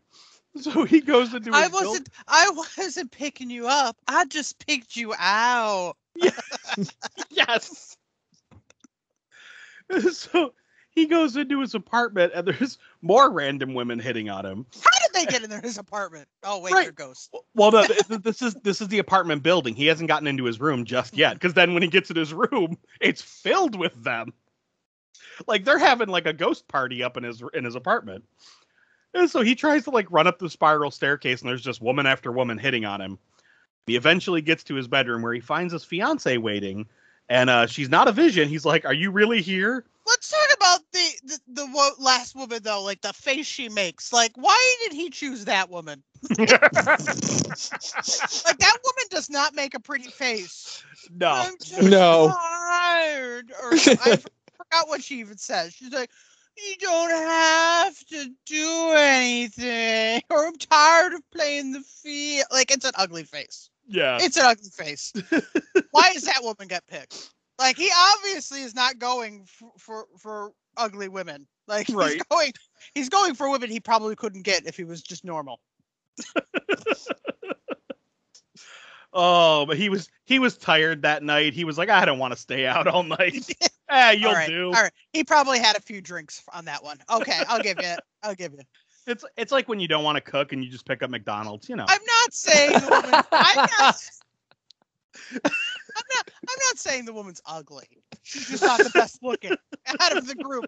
that well the face she makes is ugly though Yes. Yes, The yes. face she makes is ugly. like regardless Oh. of whether or not she is ugly her the face she makes is right. So he he escapes the visions and sees his fiance sitting in his in his bedroom, and she te- he's like, "What are you doing here?" And she tells him that you know basically you scared me with that phone call, and um, he goes, "How long have you been here?" And she's like, "Enough to, or long enough to see these." She's watched all of his tapes, so she knows everything he did. She hands him her engagement ring and leaves him. So I mean, it probably was what, maybe 15 minutes to watch all those tapes. I'm gonna guess because he he doesn't look like he would be uh, at that for very long. and But, yet uh, each one needs its own tape Yes. also, like, really, what are you watching on that tape? Because it was it was angled down, so it's just basically your own sweaty back and you smiling back at the Right. camera. You're Yeah. literally just I is is is your fascination your own ass? Is that right. what- is that what it is? Like, maybe a little of the gooch, and then that's it. yeah, that's all you get. Yeah. Oh man, so she she's out. Now we cut to David calling the mother of the little girl from his past. He explains how he needs to get in touch with her. Her, her name's Winnie, and he gets her phone number and address. So he goes to leave and runs into a very ragged and beaten Nelson. Nelson asks if he could go with him because he doesn't want to be alone. So now we cut to Mannus, Hurley, and Steckle in class cutting up the cadavers. Mannus is clearly not okay, and she begins seeing a vision of her father as the cadaver. He reaches up to her, she backs away, knocking over a bunch of equipment, and takes off running. Uh, she rushes, you know, rushes out of class. Hurley goes to go after her, and the teacher's like, you know, if you leave now, you'll face the consequences. And he's like, fuck it, and he leaves. So, fuck your class.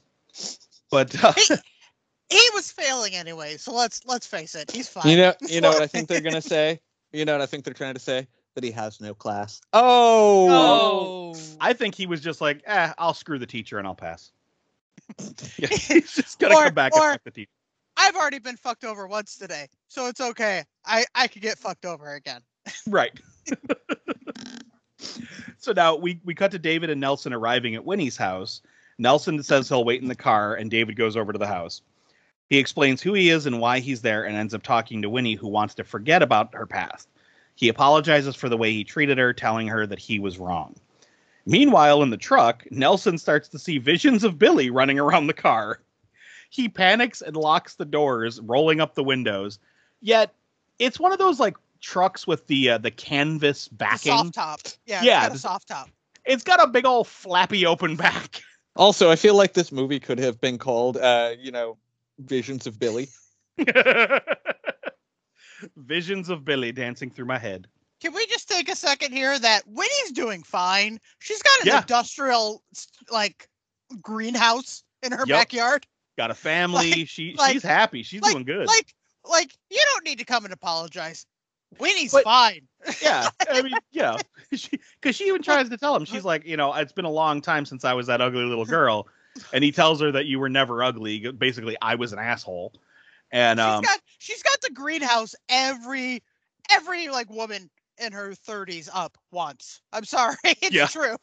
oh yeah, Even if you can't grow a plant, every woman wants that greenhouse. Yeah. so she thanks him for apologizing, and he and he leaves. Back in the truck, Hoodie Boy jumps Nelson with a pickaxe and starts kicking the shit out of him. He struggles to fight him off, but Billy slowly pushes the pickaxe down, cutting Nelson. See, I have an important question. What's that? Where is Billy getting these weapons? Well, the pickaxe we actually do see in the truck. I don't know why David had it, but David did have a pickaxe in the truck. I'm just gonna assume the rest of them Billy literally pulled out of his ass because he's a ghost like that. Well, the screwdriver he stole from Nelson. Yeah. Yeah, the hockey Maybe- stick. That's the that's the one we have no idea what where that came from. The hockey stick. And I didn't I didn't notice the pickaxe, to be fair. There, there was a game of street hockey happening on a nearby convenience store rooftop, and you know, Okay. Yeah. I heard somebody wasn't supposed to be there that day, so that's why it Yeah. was going on. Yeah. you know, he just borrowed one of the sticks and, and took off. But so David comes to the truck, finds it locked, Mm, looks through the windshield, and sees Nelson struggling with no one, cutting himself with the pickaxe. He decides to Mm. smash the window to get it. Why? Like, Why? Dude, you, you- have a soft top. Go around the back, open it up, dick. You And- your own damn window. and he's in the back. Nelson is in the back struggle. So you have to get to the back anyway. Like, what the fuck were you doing? And we still see the back flap like fluttering in the breeze. when hey, he- listen, this is the same guy that decided to leave the dorm out the window. So It's true. This this is is true. true. This is very true. th- this Fair- this fair point. I'll, I'll defend that as being right on on par with his character so far. This is. Fair This point. true. Fair You know what? You know what? He is the atheist. Maybe he doesn't believe in flaps. I don't know. There you go. There is no flap, only Zuul. Um, but David gets in there, gets Nelson to snap, snap back to reality, and Nelson asks, "Where's Billy Mahoney?" And David tells him that there is no Billy; it's just the two of them. And Nelson looks terrified. So we cut to Hurley, Mannus, and Steckle waiting outside David's place. David shows up, and they tell him what happened to Mannus in class. He asks her how she's been, or you know, how she's doing, and she says, "Fine for someone who keeps running into her dead father." Or fa- I'm sorry, fine for someone who's been running into her father who's been dead for 20 years. And then she, I'm sorry, I know this Oh. line was supposed to be poignant, but I oh, cackled I, I know exactly what line you're going to say. because she goes, Go ahead. "Death is beautiful. What a bunch of crap." I was like, "I'm sorry, I know that was supposed to be meaningful, but it's really funny." Oh man. I get a feeling like this wasn't supposed to have Julia Roberts. Like I have a feeling that part was originally supposed to be another guy, and somebody went, you know what? We have to put a woman in. Like, Yeah, May, yeah, that, that's a good point. yeah, like let's. How do we write a woman? Uh, And, th- and then then we need to make a love triangle because there's a woman in it now. Yeah. maybe maybe that's where the extra half hour came from. maybe. You know, Oh, I I- re- uh, also just as as another fun side note, if you if you watch this on Amazon, and you happen to have the subtitles on, it adds a whole layer of comedy to it because the subtitles are so weird and fucked up.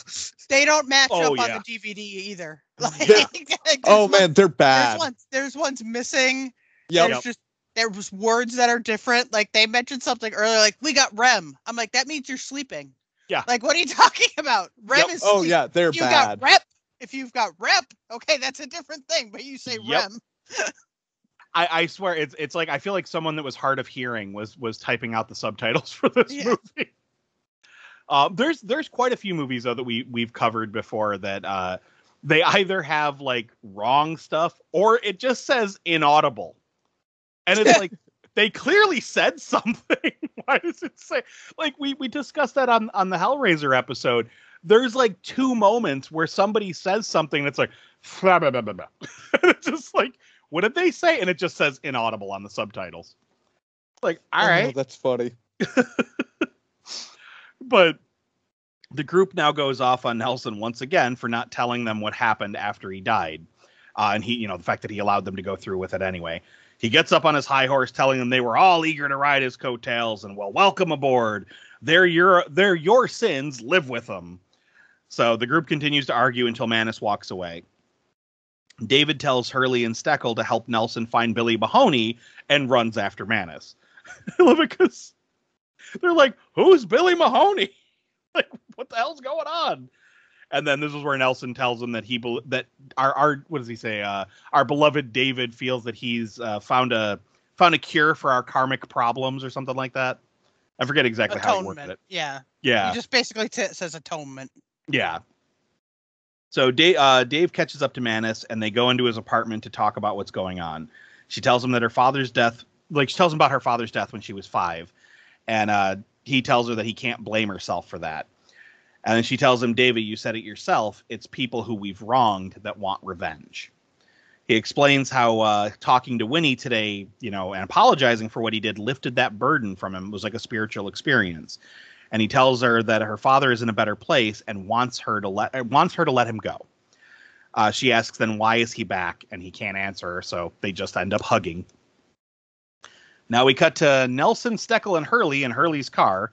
Nelson tells him to stop, and then he knows a shortcut, and then he just grabs the keys and runs off, leading them on a wild goose chase, like down back alleys again with the back alleys, and like leaping over a fence.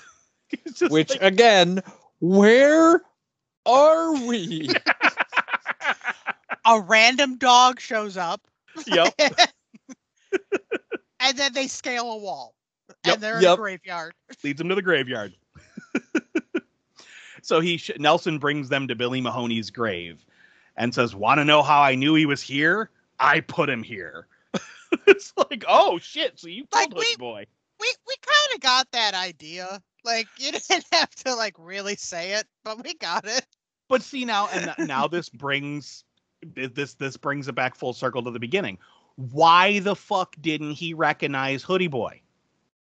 Like Yep. Yeah, exactly. You know- like you know who he is. Like You why didn't you recognize him? you clearly cared enough to know where he was buried too. Yeah. So it's not like it, you've just been like, oh shit, I completely blacked out killing that child as a kid. like, By no, the no, this kid's got a fancy tombstone, even though Yeah. it's covered in vines. it- it's a it's a pretty big tombstone. He's got he's got one of those gothic tombstones. All right. I Yep. wish I wish I have it. We don't see those anymore. No, not at all. Those even weren't a thing then. But you know, we'll go on. Right. So we then get a flashback of the kids throwing rocks at Billy in the tree. Nelson hits Billy. He loses his grip, falls out of the tree, breaking branches on his way down. One of the branches falls on Nelson's dog, breaking its legs, and then Billy cracks his head on a rock and dies. So Nelson tells him that how he was sent to, and I'm assuming this was a military school. He says the name of the school. I'm like, I don't know, military school. Something school for the boys. Yeah. Uh, it may have been. and so he was sent sent there when he was nine that he was taken away from his family and he yells at the grave saying i thought i paid my dues and uh, nelson looks at him and tells him dave is right i can he goes I, I can still make amends and then he runs off telling hurley that he needs to borrow his car so he leaves the two of them in a graveyard he's like i'm taking your car bye so that sucks. Now we cut to Mannus and David uh, in bed sleeping. Mannus wakes up, sees a red light coming from the bathroom, and goes toward it. In the background, we hear David getting a phone call. In the bathroom, Mannus sees her father sitting there with her back to her, or with his back to her. And uh, David knocks on the door. Suddenly, the red light disappears, and he comes in and tells him that, uh, tells her that Nelson freaked out and stranded Steckle and Hurley, and asks if she'll be all right alone while he goes and picks him up. She tells him that she'll be fine, and Dave heads off to get the others. In the apartment, Mannus once again sees the red light. The room transforms into her childhood home. She sees her mom ironing laundry, and she sees the forbidden room at the top of the stairs. She slowly goes up into the bathroom where she finds her father shooting up heroin. Uh, he sees her watching him, and she and he asks her to forgive him. The two hug. Mannus cries and you know says she forgives him. The red light goes away and becomes like a soft white light. Can I can I tell you I had a bit of a Nelson uh, Mandela effect on this one? Sure. Um, I almost I almost said whatever Kiefer Sutherland's character's name was, but um, Nelson Wright. yeah. Um, I remember when I watched this in the theater. I remember because you see it on a big screen. I remember the walls moving after they hug in this. Uh-huh. So for years, whenever it was played on television, they cut it down. I never knew that as a child growing up. You know, they cut the sides, so I never saw the walls move. So I just thought it was something I imagined for Mhm. years. Like it from watching it in the movie theaters, that the walls moved after after all this. It wasn't until I saw it on you know on my DVD where with widescreen that the walls were moving, and I was like, I was fucking right. The walls moved. I wasn't crazy. I wasn't crazy. Even though nobody knew that I was draw- go- go- gone nuts over this, I was. Oh yeah, that would have driven me insane. yeah. Oh yeah. No, I've definitely What a I've, I've definitely movie. had that. So we we cut to Dave picking up Hurley and Steckle, and they explain to Dave about uh, Bill about Billy being dead and Nelson feeling responsible, and how he ran off saying he was going to make amends. They all realize that he may go on, try to go under by himself. So we cut to Mannus and David's apartment. Nelson calls and apologizes to her for getting her and everyone else tied up in all this.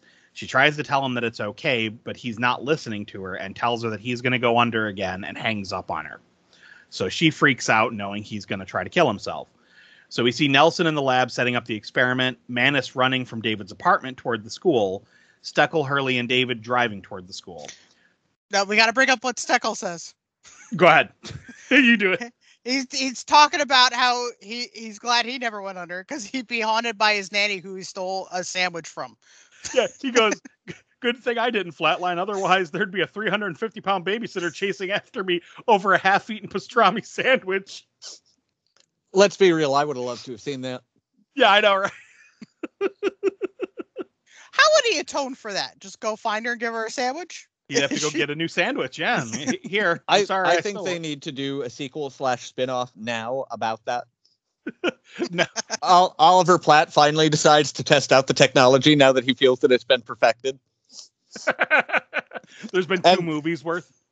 and he's still just haunted by that. it's like I made you another sandwich. I'm oh. sorry. so we cut to Nelson in the lab. He puts himself under and uh, immediately starts seeing visions of Billy. This time he sees himself running from Billy and the others. Uh, this is intercut with images of the monitor flatlining. The guys get to the lab and immediately start trying to bring Nelson back. In the visions, we see Nelson has taken the spot of Billy. He's up. He's now up in the tree. Mannus arrives and tells them that Nelson called her and that it's been over nine minutes. The group struggles to revive him with no luck. Uh, in the vision, Billy hits Nelson with a rock. You know, he yells he's sorry, and then he like young young Nathan. Or I keep saying Nathan. Nathan, young Nelson falls out of the tree, and then cuts to adult Nelson in the scene that we saw earlier of him screaming and falling through the trees, hits the ground and seems dead. The group fails to revive him. Mannus and the others force David, uh, or I'm sorry, yeah, Mannus and the others force David to let him go, like telling him that they've done everything they can. He's gone. David flips out, you know, not being able to to accept this, saying like I can still bring him back. He like punches the wall and then grabs a defibrillator and shocks Nelson again. In the vision, Nelson wakes up and sees Billy and Champ standing by him. Billy smiles and nods at Nelson and then walks off into some white light. Nelson can hear his friends calling to him and he starts to run back toward them. Back in the lab, they get a heartbeat and then a pulse. You know, Nelson is back. Uh, Nelson whispers, It wasn't such a good day to die after all, and thanks his friends for bringing him back. Pan out to a painting of God while choir music plays, credits, the end. So, yeah. it was a Maurice very- would have loved. Maurice would have loved the music. it was a very rushed ending i feel like there was a lot that wasn't rushed and then that ending was like this happens and this happens and this happens goodbye it was kind of like, oh, our budget's running out. Come on. Like, Yeah. but it's like billy kicked the shit out of you how many times and then because you fell out of the tree and said i'm sorry he's like it's all good and walked away like, like, hey, now you've technically died too. Oh, thanks, right. dog. You That's get to I- go home. That's all I wanted, dog. Thanks. I just wanted that apology. I've been haunting you and kicking the shit out of you. I just wanted you to fall out of the tree and be like, I'm sorry. Bye. Yeah and there we have the very interesting story of the assholes Dab and Mantis and Nelson Norman Man and And uh, Bon- Mantis, Bo- Boner Man. You forgot about Boner Man. Bo- boner man yes Boner Man, Stucky.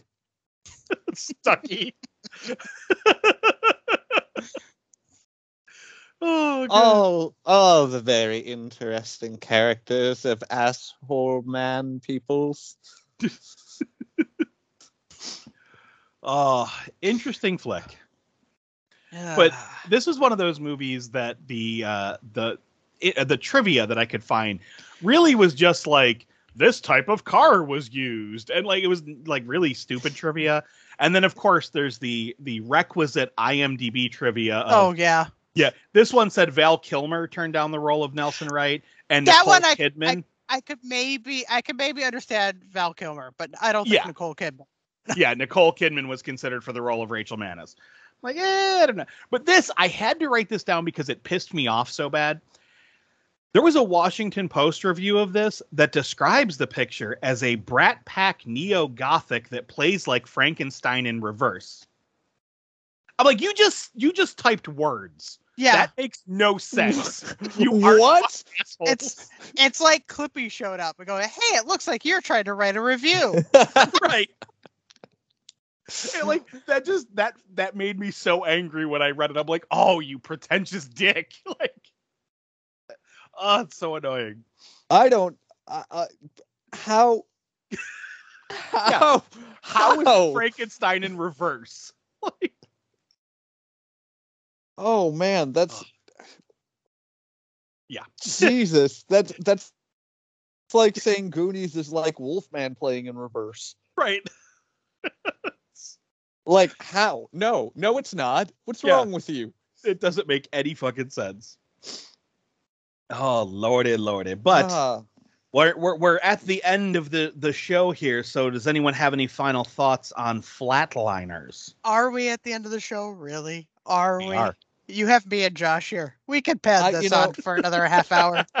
Well, we're closing in on eight thirty, so I'm gonna say Oh. no. Oh, okay. you- Uh, you, know. Oh, go ahead. Go ahead. Go ahead. go, no, no, you Go go ahead. ahead. Oh, No, yeah, go ahead.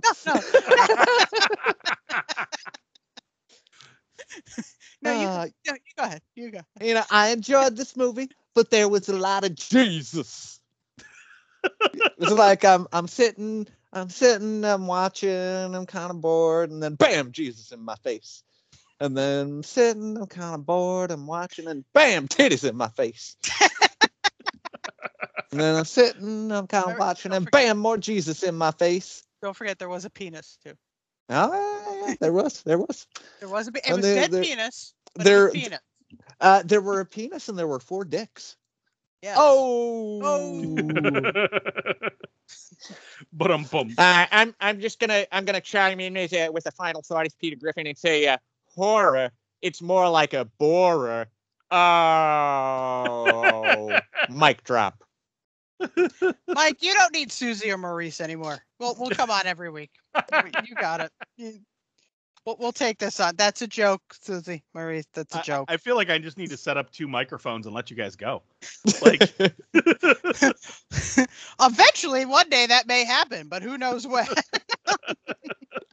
give it give us the movie topic. We'll discuss. yes. Give us something. We'll discuss. We'll go on for three hours, and we won't talk about that topic at all. this is very true. We may start. Oh. We may start going down that road, but then I- we'll be like, you know what? Look at this eggplant over here. I feel like that would actually be a, a really, really fun, fun Patreon episode. Gosh, I don't think it needs to be a Patreon episode. I think this needs to be a regular thing. oh, I, I just, I just made a, a really fun Boogeyman's Closet Oh, okay. Patreon where um, like we, they, they, they set us to review a movie, and uh we don't. Okay, Josh, ready? Ready? Ready? I'm picking the movie right now. Weekend at Bernie's. Let's go. All right, Oh, okay. I mean, did you know go ahead. uh, that when they arrived to film uh, the original Tim Burton Batman, hmm uh, when they got to the soundstage, they found the original Alien Queen Hive from Aliens still mostly intact. No, I did not know that. I did Isn't not it- know that. That's is that's cool. Like I would, I, I- would pretty much shit myself if I walked in to see the Queen Hive. I mean, I would too. Speaking of Tim Burton, uh, he directed some other movies. He did. he also dated Helena Bottom Carter. He did. Uh, he directed though. He directed uh Batman and Batman Returns, and then decided not to, and Joel Schumacher took over, and that's how we get back to Flatliners. I was waiting for it. I'm like, okay, there's got, to be some through line here. Also, Uh, when you say Helena Bottom Carter, it sounds like you're saying bottom. Yes. It is. It is. It is. Uh, so so do I get to talk my opinion on the movie now? I was gonna say, throw, uh, give us your opinion. Um, I still like it. I still, but I, I, but like I, you know, I was making fun of it throughout the whole thing. Uh, but yeah, no, I still, it's still one of my, like I said, probably one of my favorites of the top three. And my dog's sitting here like, let me go outside and piss, please. Uh, sorry. um, but um, yeah, I still enjoy it. I love the art direction and the cinematography. Yeah, I said that wrong. Deal with it. The, the Uh, cinematography. the cinematography. Uh, and and it's just I don't know why they're in such a gothic uh hospital or uh, where they medical are. Um, I I I get the idea. They're somewhere in Massachusetts. It just makes sense to me. Uh, it makes sense to me. Um, because you know, if we if we go by that logic, they're probably not too far from Herbert West, the Reanimator. You know, kind of thing. ah, yes. It- yeah, see, uh, and then they would have all these corpses for Herbert West. Um, but no, I, I, I still, I still quite enjoy it. Yes, I like it. Yeah, it's no, one of I, my- It's one I'm- of my favorites. I have fond memories. I'm glad I'm glad you picked I- it because it's been a long time since I've watched it, and uh, it was it was a it was one of those viewing experiences for the show where I wasn't go- like checking the timestamp, being like, oh god, how much longer do I have? Yeah, it was like, Uh, oh, this is really good. I kind of was. I only did because I was trying to rewatch it before we started the show. Listen, it I was, was like, a how much very, longer do I have? it was a very, very long uh, retelling of Frankenstein, but backwards. With a brat pack in a neo gothic setting. And again, it's like one of two movies with Julia Roberts that I actually like. Yes. You know, um, I I like this and some other movie. I don't know. Some other movie. I was other saying O- Ocean's Eleven, as we discussed, is Oh, pretty good. oh, Ocean's Eleven and probably something else. not not like my best friend's wedding. Not that. Or yeah, no. or Or- or Pretty Woman. Pretty Woman. No. Uh, or I don't know. I can't Other- think of any other I stuff think she of, I can't think of I can't think of any other Julia Roberts movies right now. Mystic Oh, man. Pizza, maybe Mystic Pizza is the one, but I don't think I've ever seen the whole thing. But go ahead. All right. Well, we will uh, we'll mention our social media here. So for anyone not following us on the uh, social medias, it's the Boogeyman's Closet on both Facebook and Instagram. Maurice normally is the one that handles our Twitter, Uh, it's what you? at Boogeyman's the. Well, thank you very much. Great job. Great job. Great job. we do have a Patreon, as mentioned multiple times in this episode, and while I'm sure I'm going to be intrigued editing this, uh, at the little sneaky advertisement that was thrown in the middle of it, What? Uh, you can find out what I'm talking about, listeners, by checking out our Patreon. It's the Boogeyman's Closet. It's three dollars a month for all the unedited episodes, as well as the uh, an exclusive episode every month. All the higher tiers get you stuff like birthday episodes, um, Mhm, art in the mail, all that fun Mhm. stuff. So, and speaking of which, happy birthday, Dawn! That Oh, is yeah. uh, Yeah, that is our uh, birthday that's why- episode. That's why we're here today. I forgot. Exactly, the the the day of birth. I'm 43. I'm no longer the life, the universe, or anything, or everything. Yeah, But you are Global Milk. I am Global Milk 3000, so and no one can take that away. no one.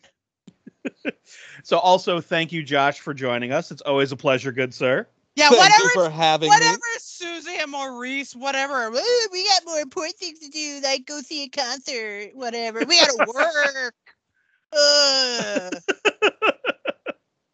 Yeah, th- this is one of those ones where it was like trying to figure out a day we could all get together to record was just it, it was not going to work out and and have this episode come out in time. So it's like, all right, let's let's make this happen. I was like, well, Josh is always fun to have on here. So Josh, come join us, please. Woohoo! And uh, yeah, it was it was definitely did not disappoint. This was a funny episode. now the listeners might not agree, but I had fun. Uh, Hey, But, hey, uh, listeners. Hey, hey. Hey, You laugh, had you had fun. You hear that? You Laugh, had mother- fun. laugh, little twat buckets, laugh. you shit birds. We're over here. We're over here making funnies. You better fucking laugh. We're making with the ha-has. We did the funny. Now laugh, fuck twats. You ass face motherfuckers. You, you, you, your butt nipples. That's what we forgot to mention at the end sequence when they're working on Kiefer. There's a lingering shot of his nipple. They, they pull 'Cause- down the heated blanket, and it's just like nipple. Ah. Uh, Fun just a- just a movie full of areolas. Thanks, Joel Schumacher.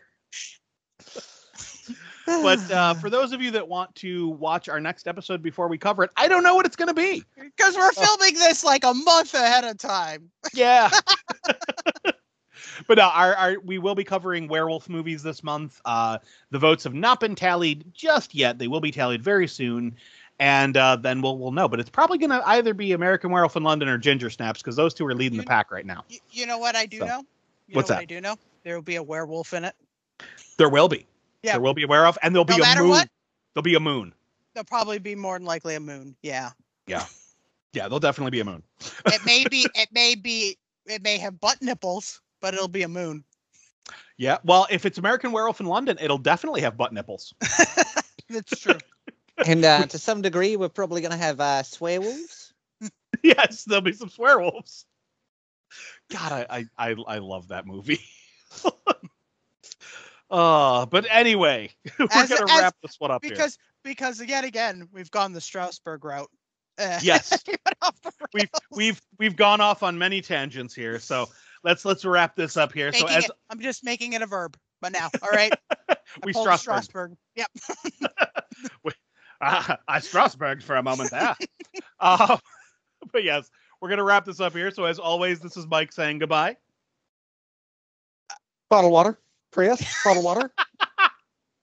This episode has been approved by Global Milk 3000. Get all your Global Milk needs at globalmilk.com. That doesn't exist. now in wonderful balloon flavor.